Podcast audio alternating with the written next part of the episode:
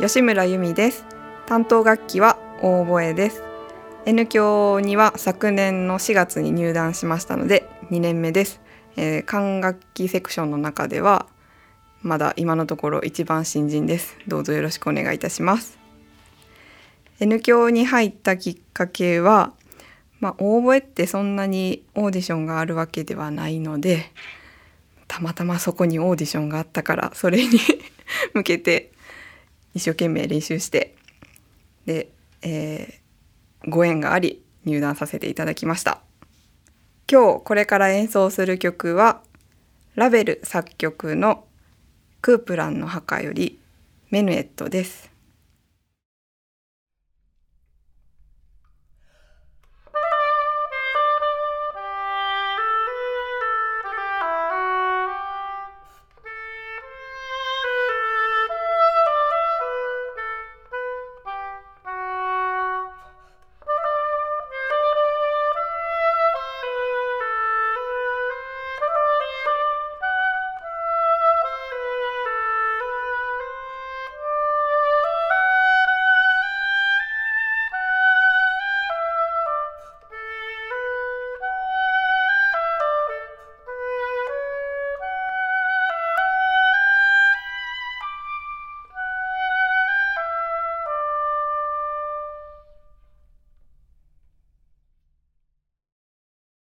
えっと、この曲を初めて生で聴いたのはパリに留学してすぐだったんですけれども、えっと、ラベルやフランスの印象派の作品の色彩感の豊かさとかあのあと繊細さを本当の意味でその時に知ってこう自分自身が変わる大きなきっかけになったからこの曲を今日選びました。こう生でパリで聴いてでもその時に絶対にいつかオーケストラに入ってこの曲を弾きたいって思いました。うんそ本当にその留学するまではラベルの良さって知らなかったんですけどやっぱりこうフランス人が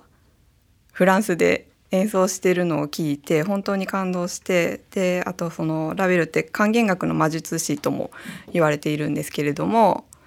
本当にこの各楽器の扱い方がとても絶妙な感じで本当に素晴らしくってとてもおしゃれなハーモニーのする曲がたくさんあるのでそういうところがとても好きです。そのオーケストラ版に編曲された曲ではあのオーボエが全曲を通して非常に目立つ曲になっています。で冒頭今日はまあメネットを演奏したんですけれども冒頭から本当にこうとても技術的なソロがあって吹く時は本当に緊張するんですけど、まあ、なかなか頻繁にこの曲をオーケストラで演奏する機会っていうのはないんですけれどもこう例えばプログラムにこの曲が入っているって知ったら何ヶ月か前から準備をしてもうメンタル面もそうですけどその楽器の練習もしっかりしてこの演奏会に臨むという感じでやっています。でこの N 響でも今年の1月に演奏機会があったんですけど本当にもう心臓が10個ぐらい欲しいって思うぐらい緊張しました。今日演奏したミネットの部分は、まあ、もう曲の終盤に入ってきていますしこう、まあ、自分の心も落ち着いてちょっと演奏できる部分なので、はい、あのここは本当にオーケストラのこの音の渦に巻き込まれながら気持ちよくいつも吹いています。えっと、オーボエを始めたきっかけは吹奏楽部で始めたんですけれども、まあ、楽器を選ぶきっかけというのはあの全然楽器のこと知らなかったんですけどあの母にオーボエ母がオーボエの音色が好きでそれでいいんじゃないって言われてこう私は音も形も知らなかったんですけれども とりあえず第一希望にオーボエって書いておいて それでその希望が通って始めました。オーボエってその吹き口であるリードが本当に繊細でそれによって音色も全然変わってしまう本当難しい楽器なんですけどまあ音が出たらとても楽しくってでも簡単に音は出ないんですねオーボエは やっぱり。